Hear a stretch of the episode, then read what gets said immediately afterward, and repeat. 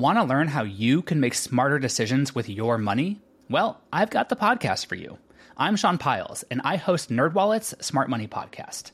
Our show features our team of nerds, personal finance experts in credit cards, banking, investing, and more. And they'll help you make the most of your money while cutting through the clutter and misinformation in today's world of personal finance. You'll get clarity on strategies to help you build your wealth, invest wisely, shop for financial products, and plan for major life events. Listen to NerdWallet's Smart Money Podcast wherever you get your podcasts. As a longtime foreign correspondent, I've worked in lots of places, but nowhere as important to the world as China.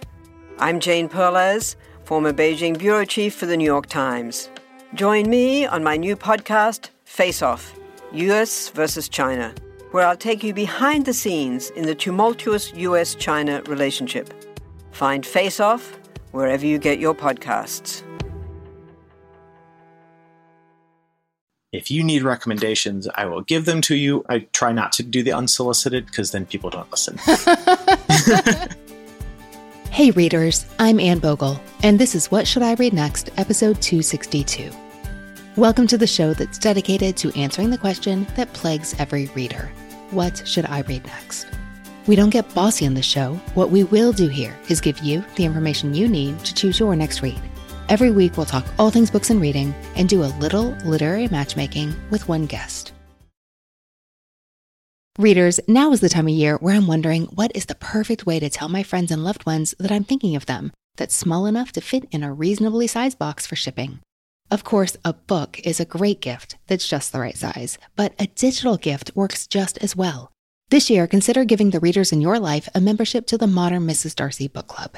This is where we gather online for community, classes, and conversation. And we have wonderful plans for all three coming up this winter, including author talks and book discussions, classes that'll help you create the perfect 2021 reading plan, and fun conversations like the best books of the year with the whole Modern Mrs. Darcy and What Should I Read Next team. Gift memberships are available for 3, 6, or 12 months and include access to all of our live events, all of our previous author talks and classes, and all the book talk you can handle. Choose to email your recipient a confirmation of the purchase or keep it a surprise and have the confirmation come to you to share on a card, on a bookmark, or with the book you're giving as well. Find out more and get your gift membership at modernmrsdarcy.com slash shop. Today's guest tells a familiar story. He loved reading as a kid, but as an adult, without a scholastic book fair to look forward to, he fell into the habit of rereading or staying in his safe zone of sci-fi and fantasy. Geologist Max Lemoine needed just the right book to pull him out of his reading rut. Thanks to a birthday gift from his wife Katie, an avid reader herself, Max found some books that helped him branch out and discover new things about his reading taste. Now he's eager to uncover more titles that are outside of his reading comfort zone.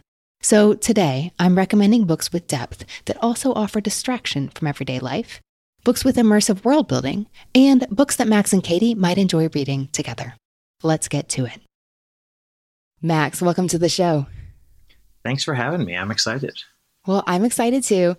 And also, it was not lost on us at What Should I Read Next HQ that when you filled out the submission form, we're so glad you did. But what you said was, honestly, I'd love my wife to be the one you talk to. It is absolutely true. I don't think I could convince her to come on the show, but she is the person that got me listening to this show and into books again 100%.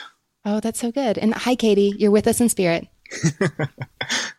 but I really noticed as you talked about your own reading history, you did talk about the significance of reading, like not only in your relationship, which was obvious, but also to your own reading life and told us so much just heartwarming and also just really fun and practical history about what that has looked like over the years. This morning I was listening to another one of your podcasts and I started getting more and more excited about talking about books that I love because I realized that I do have strong feelings about books that I love, and I am starting to know which books I actually like and not. From what you described, it sounds like maybe your wife Katie knew what you loved before you did. Oh yeah, no, she um she very much knew what I liked. I my reading life I think went like a lot of other people's where as a kid i did a lot of reading um, my mom was very much into it scholastic book fairs were a big deal in our house when they came Oh. around. Big sigh, big grin. yeah. It was absolute tradition in our house to always be reading and battle the books. Then when moved away, went away from that somewhat. I still read, but I more tended to really stick in a safe zone or reread. I was a big rereader. I would say my safe zone now is possibly a little different than it was. Very much some sci-fi and fantasy, which and even into kids books i've been reading the nevermoor series and loving them i really have enjoyed with my wife her bringing me into books that i didn't think that i would like as much. Before we were even going out and i lived in colorado she lived in chicago. For my birthday she sent me four books. Ready player one which is a book that since then i've probably read five times and then Stephen King's 11 2263, which was a thicker, intimidating looking book, but once again, very safe zone, very imaginative, and can get into the adventure. And The Shadow of the Wind, that one was probably the one that I think that she had the most hope for me because it is outside of my comfort zone. It is. So, how did that go? That was the toughest one. I was reading it as I was reading it, my dad passed, and I put it aside for a while and then picked it up again. But it was probably the one that affected me the most, partially because I think it was probably the best written book, but then also the emotional response that I had with it. Oh, that's so interesting. Shadow of the Wind definitely was the quietest of the books, and looking at plot lines, it, it didn't take you on a truly grand adventure compared to the other ones. And I really liked that about it. It brought you into a world and described it so well. Really made you feel like you lived in that world for a little bit. Got to know all its little corners and coziness in it. I picked it up again after a couple years, and I finished it actually right before we went to Barcelona, where the book is based. Oh, I'm so jealous. What was that like? Oh, it was so nice. I mean, it was actually really fun to be able to because she had read the book years ago, but to be able to walk around like the Gothic section of the city, for me to enjoy it, I think also brought memories of the book back for her, and she was able to enjoy it again too. Oh, that sounds amazing. But you put it down when your dad died. How long did you put it down for? I put it down for about two years. So I've read this story and I'm trying to remember what about it could have made it so hard to read at that time. My dad just died recently and it really altered my reading life significantly and actually probably still is. It hasn't been that long. And I'm just interested in hearing um, with this specific book, like how that how that changed things for you. I don't necessarily think that there is the father and the son, and almost the like the boy, the main character, almost creates a father son relationship with um, Fermin, the a kind of homeless guy that they take in. But I think it was for me just more the timing of it that I was so into the book at the time that Mhm. picking up reminded me of that exact time again. When you picked it up again, was that because you knew you were going to Barcelona or did it just happen to end up being close in timing? I knew that we were going to Barcelona, our honeymoon, but I also had been wanting to pick it up and read it for a while because of that next step in a grieving process because I had realized that that was the reason that I wasn't reading it and then also my wife picks out amazing books and I wanted to finish one that she really liked. So Yeah. Well, I'm so glad you did and that you enjoyed it. Fun fact that book has been featured as a love and as a guest. Wow, that book did not work for me. I could absolutely see that. So, Max, it sounds like your wife, Katie, has given you a ton of really wonderful, spot on book picks. Does that go both ways? Oh, she is the hardest person to pick books out for. Sorry, I'm laughing because my husband Will was just saying this about me yesterday. Oh yeah, and and she knows that she's an incredibly hard person to pick books out for and embraces it. I think the first books that I bought for her were completely not new books. Those are always the dangerous ones because she is on Bookstagram so much, BookTube, this podcast, other places that she knows all the new books before I have any inkling about them. So the first books that I ever got for her were cool copies of Pride and Prejudice or illustrated ones or books that were a little bit different. That sounds like a great strategy. How'd it work out? That strategy worked out really well for a while, but it's also a little tough to always find those books. Um, and I went yeah. a little overboard. Our first celebration for her birthday when we were together, we were still long distance and we flew out to Seattle to meet and I had bought her so many books that she couldn't bring them back in her suitcase, and I had to bring some of them back with me and then deliver them to her at another time. like, how many are we talking about? 12, probably. And some of them were much larger than your normal book, being like an illustrated Brothers Grimm's tale. Are those still on your shelves today? They're around someplace, but they definitely they're fun books, but they're not ones that are, ooh, I really want to read this book.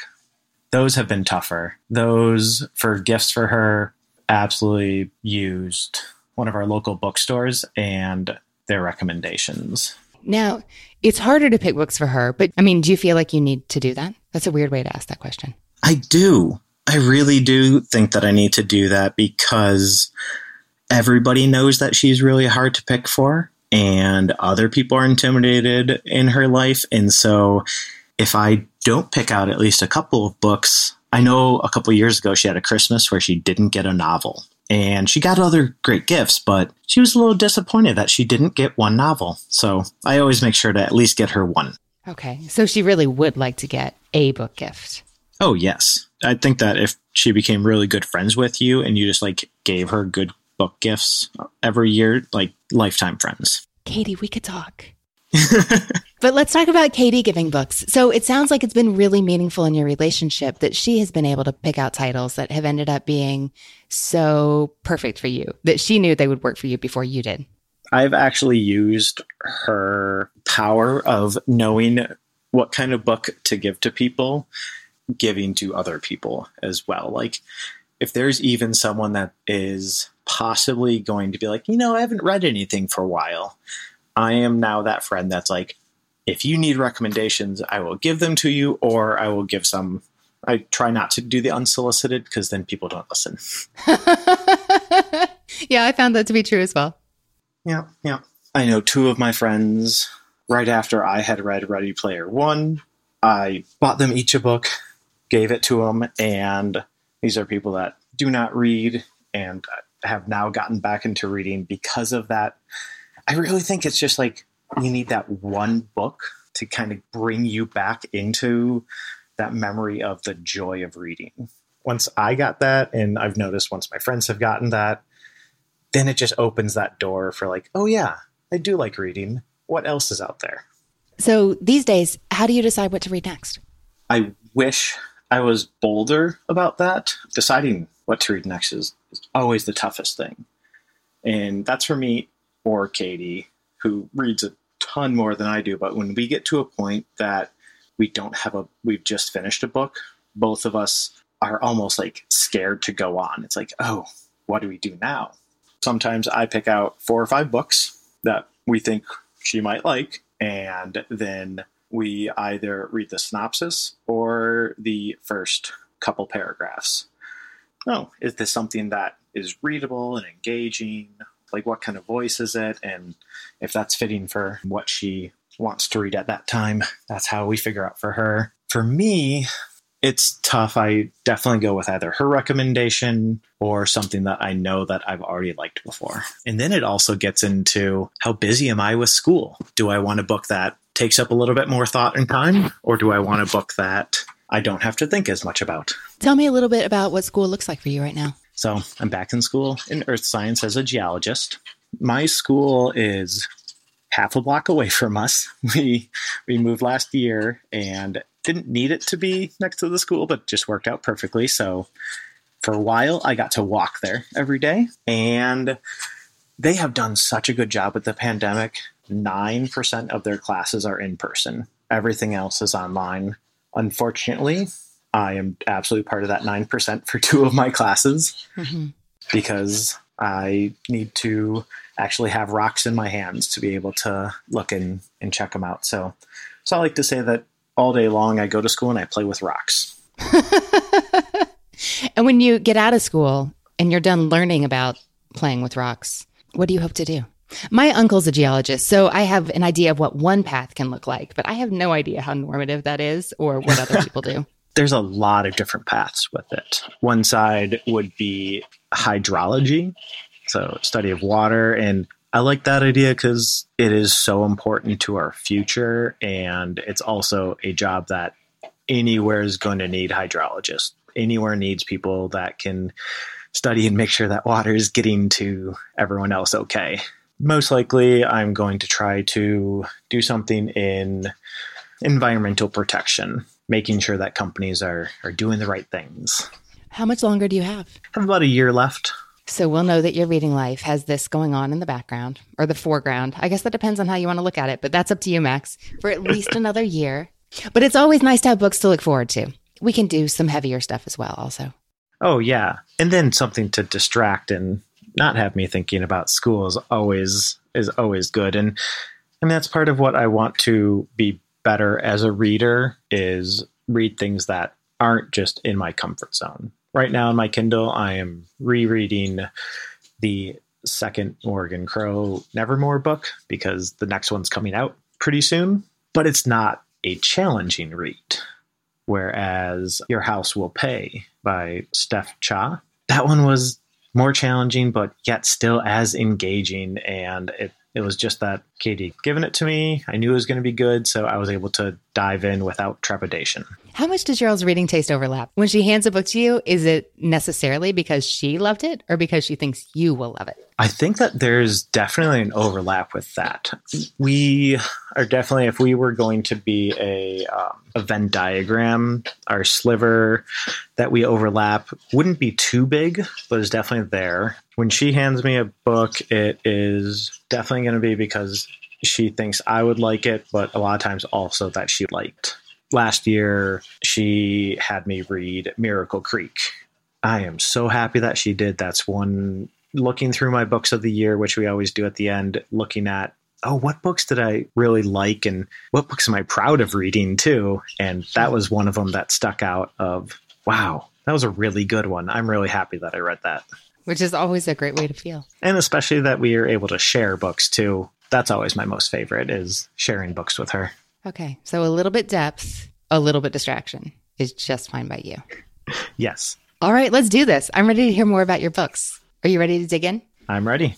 Max, you know how this works. You're going to tell me three books you love, one book you don't, and what you've been reading lately, and we will talk about what you may enjoy reading next. How did you choose these?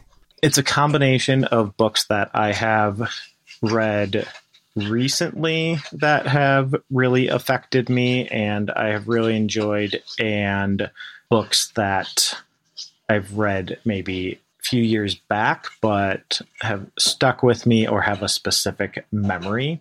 And then let's face it, I've also thought about what books do I want to be seen that I have read or read? what books do I want to share with the world and have them say, "Oh, he's read this. That looks good." Okay. So that being said, what did you choose first? I chose The Starless Sea by Erin Morgenstern. Okay. So tell me about why this worked for you. I thought this was just one of the most magical books that I have read recently. Her first book, The Night Circus, I really enjoyed. That was a Katie recommendation.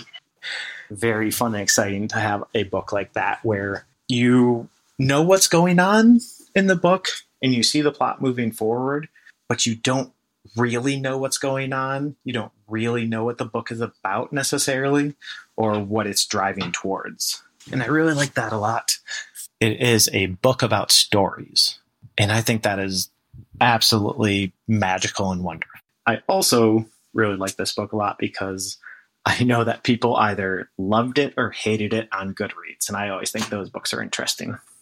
Yes. What is it about those that really gets our attention? I think it's always that if you know that other people didn't like a book, that you can feel special about finding something in it that you really liked. So that was The Starless Sea by Erin Morgenstern. The most magical book. I like that. Max, what did you choose next? I chose a book called A Long Way to a Small Angry Planet by Becky Chambers. Another Katie pick. I have very distinct, fond memories of this book. It's one of those that, if I were to say what the plot of the book is, it's interesting, but not that interesting. This is not one of those books that is necessarily about getting from point A to point B it's about that journey along the way. I love the world building. It is in the future and in space. Our main character is new to a ship that is basically working and doing road construction out in space. It's a character study book, I would say, but it involves aliens. And so you're able to still learn about these characters and what makes them great fun characters that you'll remember, but then also they might be a lizard that stands six feet tall. okay, so something I'm noticing is that it sounds like this book or anything by Becky Chambers would be squarely in your sci fi and fantasy wheelhouse. But your wife picked this one for you. Yeah, and we read this one at the same time. I was traveling at the time, so I distinctly remember being in Thailand, going out to eat at a fancy restaurant, but just being glued to my phone the entire time because I was so close to finishing the book that I I couldn't not read it wherever I went. That's a good sign. Okay, that was The Long Way to a Small Angry Planet by Becky Chambers. Okay, what did you choose to round out your favorites list? I cheated some and said His Dark Materials by Philip Pullman. We'll allow that for a series. okay, so tell me, what is it about this series? And also, how many times have you read it? Because I'm thinking it's more than one or two. Oh, yes. My mom found this book for me. She heard it on NPR. Oh. And I really wish that Katie and her would have been able to meet and hang out because they would have been best friends. So I remember finding the first two of these books and having to wait for the third one to come out. And I grew up reading the Chronicles of Narnia. And at some point, I read those again and kind of realized that they weren't quite for me. Whereas Philip Pullman's books were more for me. The overarching themes that were involved in the two different books, I thought was so fascinating. Just the world that he built, I thought was so much fun. I have never read these. They are really fun, and it's continuing too. So he has the first three books The Golden Compass, The Subtle Knife, and The Amber Spyglass. Which those have been out forever. I didn't know the series was continuing. Yeah, so he has um, another series called The Book of Dust, uh-huh. which is going to be a three part prequel, and the first two books are already out. That was the His Dark Material series by Philip Pullman. Max, how did you choose the book that was not right for you? I chose The Killing Floor by Lee Child. And this is the first book in the Jack Reacher series, which has definitely 20 some books, but possibly more. I'm not even sure. I read it because I'd watched the Jack Reacher movies, and I was like, oh, those seem entertaining. I'll check them out. And I just couldn't get on board with it. The main character made mistakes in the book, but was pretty faultless. Could do anything, any challenge that came up. It was just, I can handle this. And I didn't like how the other characters just instantly liked him for some reason, which I found a disconnect with that. And then also how there's no real chance that everything was going to get wrapped up into a night, nice, neat little bow at the end. Max, we haven't talked a lot about the individual characters in the books you're reading, but the way you described why the killing floor didn't work for you has me wondering if watching a character really develop over the course of a story is something that tends to contribute to a really satisfying reading experience for you. I would definitely say so. I tend to enjoy books more that aren't necessarily just one main character, that I get to know more of them and that are well rounded and change and are definitely dynamic characters. I usually find that if a book has a static character, they're usually a very good character that I like, or all the other characters around them are dynamic and it points out their staticness. Wow. You could pass for an English teacher. Okay, so looking at your books, like there is definitely a good deal of action and like really robust plot in some of these titles. So that would be a fair description of the Jack Reacher books. He's executing the action. Yes. That's the point. We don't need to peer into the depths of his soul, at least not in book one. But you'd like to in your books. yeah, I want to know why someone's doing something. If I don't find out why someone's doing something, I at least want it to have built to such a cliffhanger that it leaves me wondering, like, why don't I know that? Yeah. Or sometimes, like you said, the story is that all this stuff happens to a character and they still are unable or refuse to change. And that is the story. There's a Kurt Vonnegut quote or a Kurt Vonnegut class that he taught at Iowa for the reading workshop that looked at story arcs and how there's these different arcs that go through all of our stories and people are start at the top and then reach a hardship and then end up even better than they were before or and he points out some weird ones like Franz Kafka's Metamorphosis, where a character starts out somewhat towards the top and everything goes downhill and it never comes back.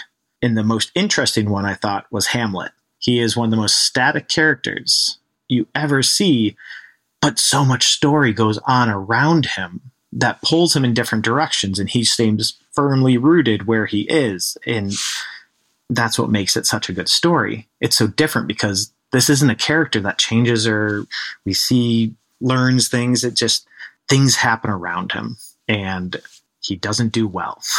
and that's what makes that such a good story. Weirdly, I don't say this a lot. I've had Hamlet on the brain because my daughter is reading it for high school English right now. I'll tell her about our conversation. She'll probably say, Oh, mom, not that again. okay, that's really interesting. And it's something I'm definitely going to keep in mind. Uh, Max, what have you been reading lately? One book that I just finished and absolutely loved was Your House Will Pay by Steph Cha. That was a surprise one for me. Katie knows that a certain booktuber and I have very similar tastes, so anything he recommends, she will get for me. Oh, that's a great discovery. Who is it? Do you know? The Poptimist.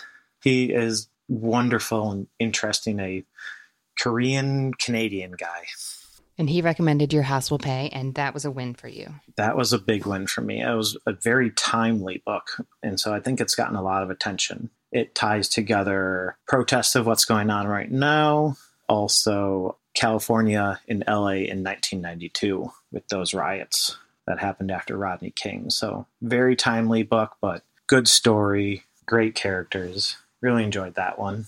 Tristan Strong Punches a Hole in the Sky is another one that I just read. What a title. I don't know that one. Tell me about it. So, this one, really excited for. It is a book in a series that is an offshoot of Rick Riordan's books. When Katie introduced me to Rick Riordan's books, and by introduce me, I mean I was organizing her classroom library and saw that she had a ton of them because her kids love them. I tore through every one of them. Greek myths was something that I loved as a kid, and I had lots of books about them when I was a kid of the actual myths. And so seeing these stories brought me back, and I thought that they are just so delightful for learning about those myths, but still being adventurous for kids today he has a new series which is wonderful that takes stories from different cultures and basically makes a Rick Riordan book out of them. This was, I forget the author's name, but instead of dealing with Greek gods in this book, we had characters like John Henry or Brer Rabbit that were a American black culture combined with African culture because Anansi is one of the characters. Mm-hmm. It's fun, it's adventurous, it's gods and characters that I know but didn't know as well as I did and have gotten me to look them up. And the more books that I think can be made like that for kids, the more times that kids can see themselves or different people in writing, I am so excited for. And this one I thought was great. So we want a little bit depth perhaps a little bit distraction. Fantasy and sci fi is your home base, but that's not where you want to camp out. Whenever I look at my books, the ones that have been a challenge to me have been the ones that I think are the most rewarding. So definitely a little bit of depth. Staying away from my comfort zone. But I also really do like that being able to immerse myself in a different story or different world. Should I draw on Katie's taste as well? Like the books that she's chosen for you that you've both enjoyed? Oh, that'd be wonderful. Okay, we'll talk about these and we'll see if anything sounds promising. I'm also wondering this isn't the only way to decide, but I now have kind of a healthy list of books I think could be right for you. Help me narrow it down. If we're not looking for science fiction and fantasy necessarily, definitely not all three. What are you interested in exploring? Like you've mentioned some literary fiction, you mentioned some mystery, you mentioned how much you enjoy reading about the natural world. Is there anything specific you're in the mood for right now? The natural world definitely would be something that I'd be interested in. It's obviously an interest of mine. I actually seen a post of yours the other day talking about urban planning books and how your niche shelf is urban planning books. It got me thinking about what my niche shelf would be, and that would definitely be, I think, geology type books being what I'm studying, which I think is a great sign that I actually really like what I'm studying. For example, the N.K. Jemisin Broken Earth series was basically a sci-fi geology book. So that was perfect for me before. You know, I've read those books, and that is not the characterization that I assigned it in my head. Because it's sneaky geology. It's fantastic. All the names are like specific rock names that you wouldn't know if you didn't know geology. She sneaks so much in there. It's wonderful. That is fascinating. Is geology just about the rocks? Is caves geology? This is what I want to know. Caves is absolutely geology. All right. I'm a little scared because you know a lot more about this than I do, but I think we can work with this. You love The Starless Sea, The Long Way to a Small Angry Planet, and His Dark Materials series.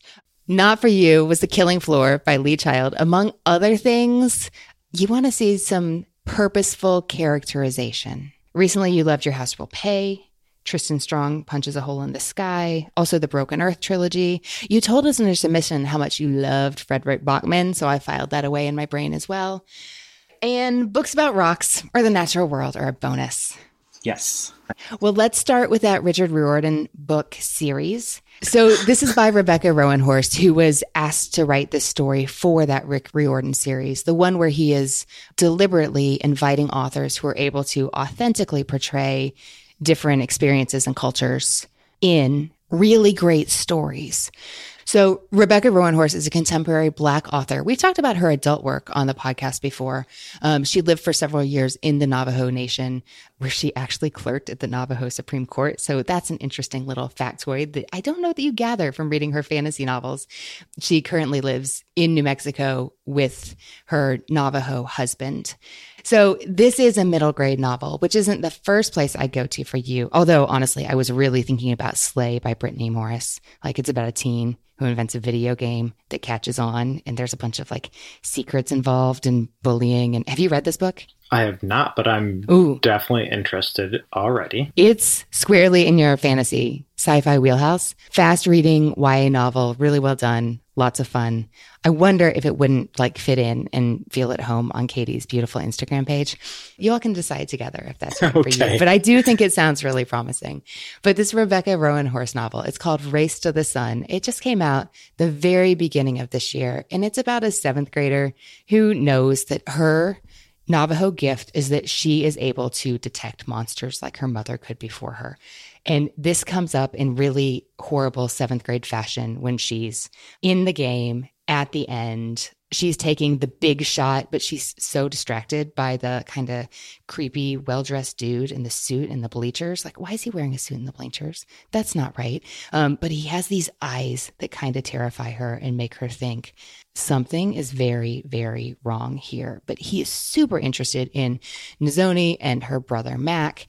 He wants to know all about their heritage and their family, and specifically the legend of the hero twins. Then she comes home from school. The scary dude is there. It turns out he's her father's boss. Nothing seems like it's going well, but nobody around her, especially her dad, seems to perceive that this dude is seriously creepy. When the plot kicks into gear, you mentioned you read a book where all of a sudden there was like what, a six foot tall slug or something scary like that.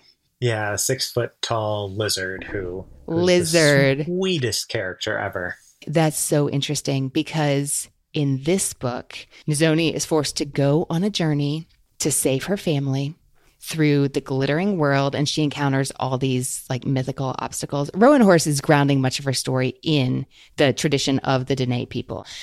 But her companion for this journey, I'm sorry to say, is not a six foot talking lizard, but is an actual horned toad, her stuffed animal, who comes to life and is basically her spirit guide through this story.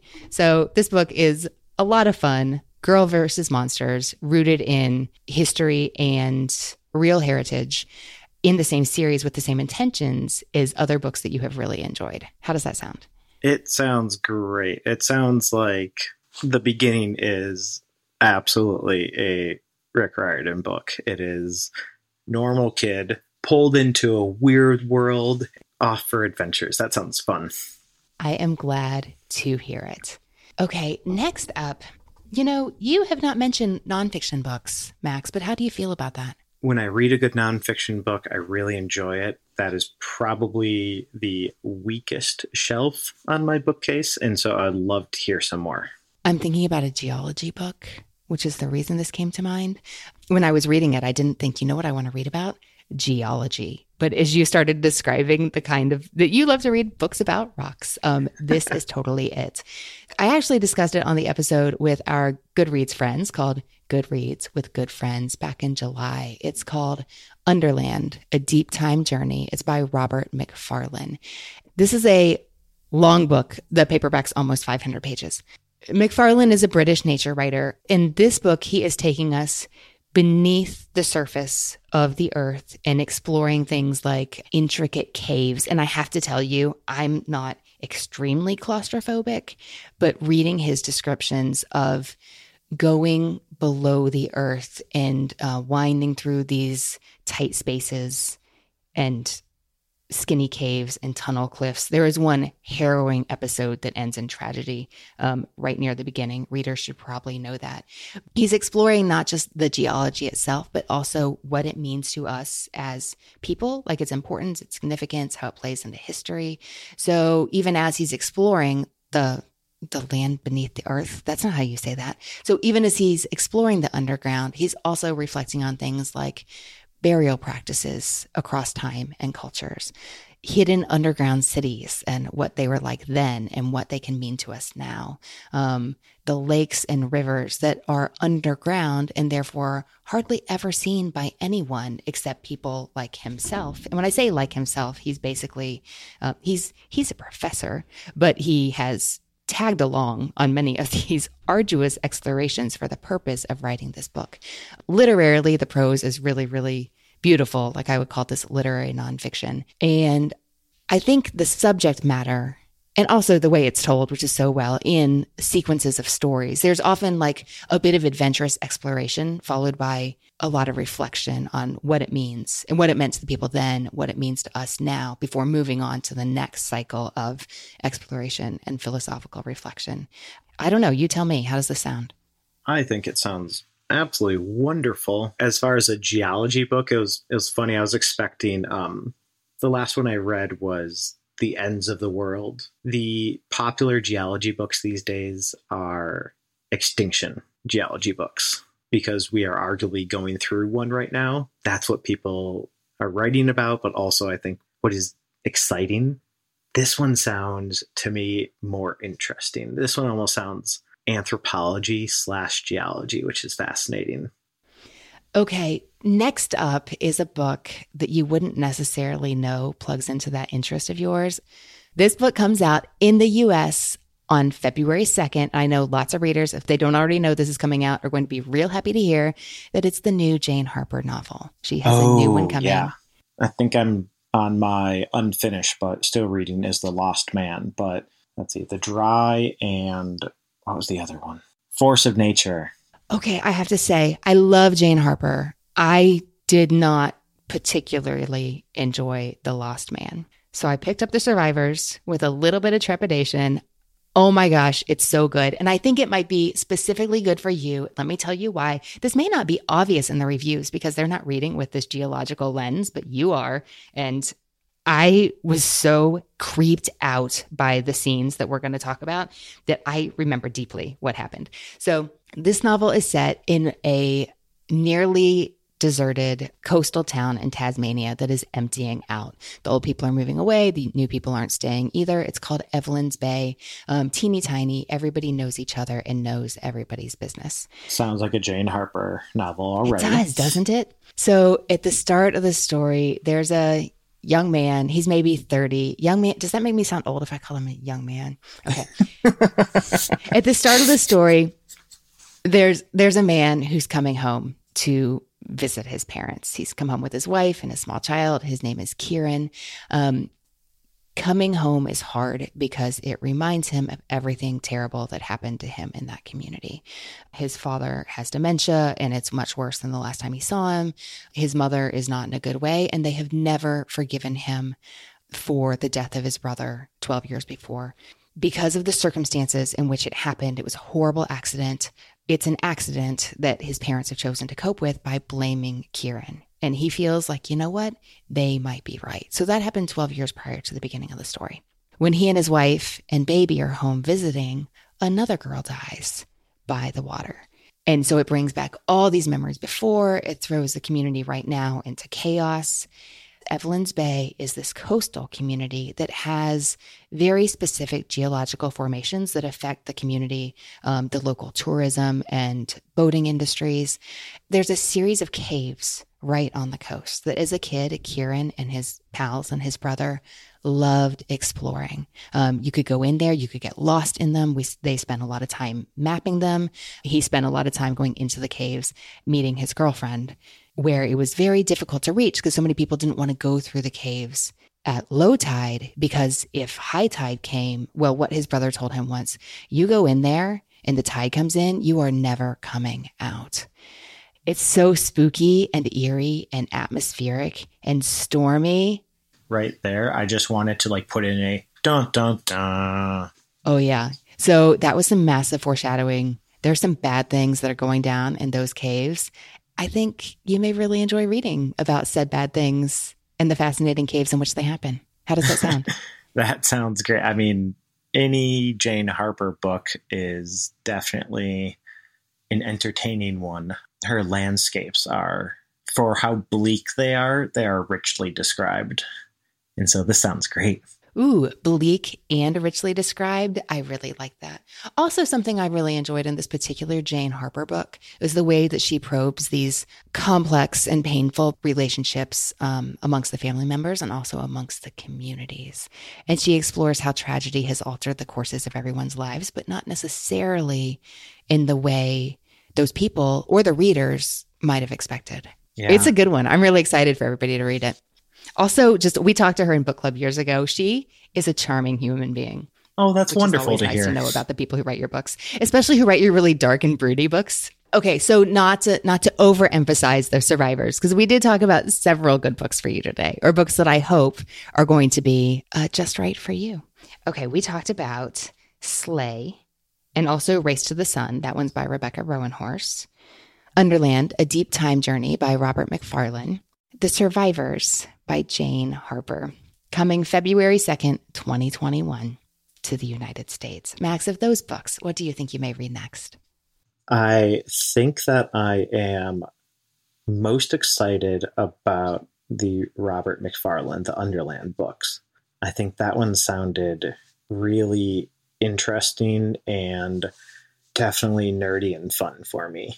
But I'm also really excited about Slay, the one that you talked about the least. I'm I want to know more about that one immediately, which I guess once again goes towards my comfort zone of reading. Hey, we need books in our comfort zones as well. I'm glad you're excited about it. Yeah. And I'm really glad you're excited about The Survivors. Max, this has been a pleasure. Thank you so much for talking books with me today. Thank you so much for having me. This has been so much fun.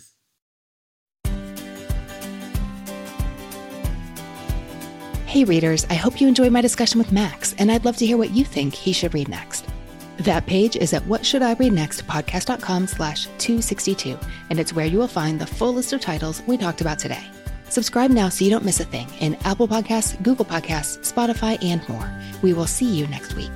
If you're on Twitter, let me know there at Anne Bogel. That is Anne with an E, B as in books, O G E L. Tag us on Instagram to share what you are reading. Find me there at Anne Bogel and at What Should I Read Next. Our newsletter subscribers are the first to know all the What Should I Read Next news and happenings. If you're not on the list, just go to whatshouldireadnextpodcast.com slash newsletter to sign up for our free weekly delivery. If you enjoy this podcast and want to support it in a tangible way, thank you. Buy a copy of my book, Don't Overthink It, or I'd Rather Be Reading, or become a member of our Patreon community at patreon.com slash what should I read next. We would be so grateful if you spread the book love. Please share What Should I Read Next with a friend or leave a review on Apple Podcasts. It really does help your fellow book lovers find the show. Thanks to the people who make the show happen. What Should I Read Next is produced by Brenna Frederick with sound design by Kellen Pekacek. Readers, that's it for this episode. Thanks so much for listening.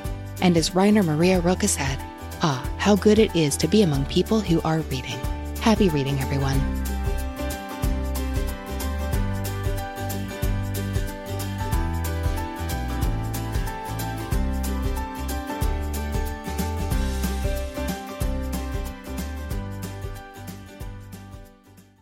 What do you get when you take two childhood friends with a passion for unexplored history and a whole lot of booze? You get us, Queen's Podcast. And here at Queens, we are spilling the tea on all kinds of women from history. From New Orleans voodoo queen Marie Laveau to Marie Antoinette and everything in between. Each queen is paired with a cocktail recipe that will totally get you in the mood to hear the fun, dramatic, and juicy stories of fascinating women from history. Listen wherever you get your podcasts. Cheers! Have you ever wished that you had a direct line to your pediatrician to ask all the questions that constantly crop up while parenting? We sure have. That's why we launched the Bites of Health podcast.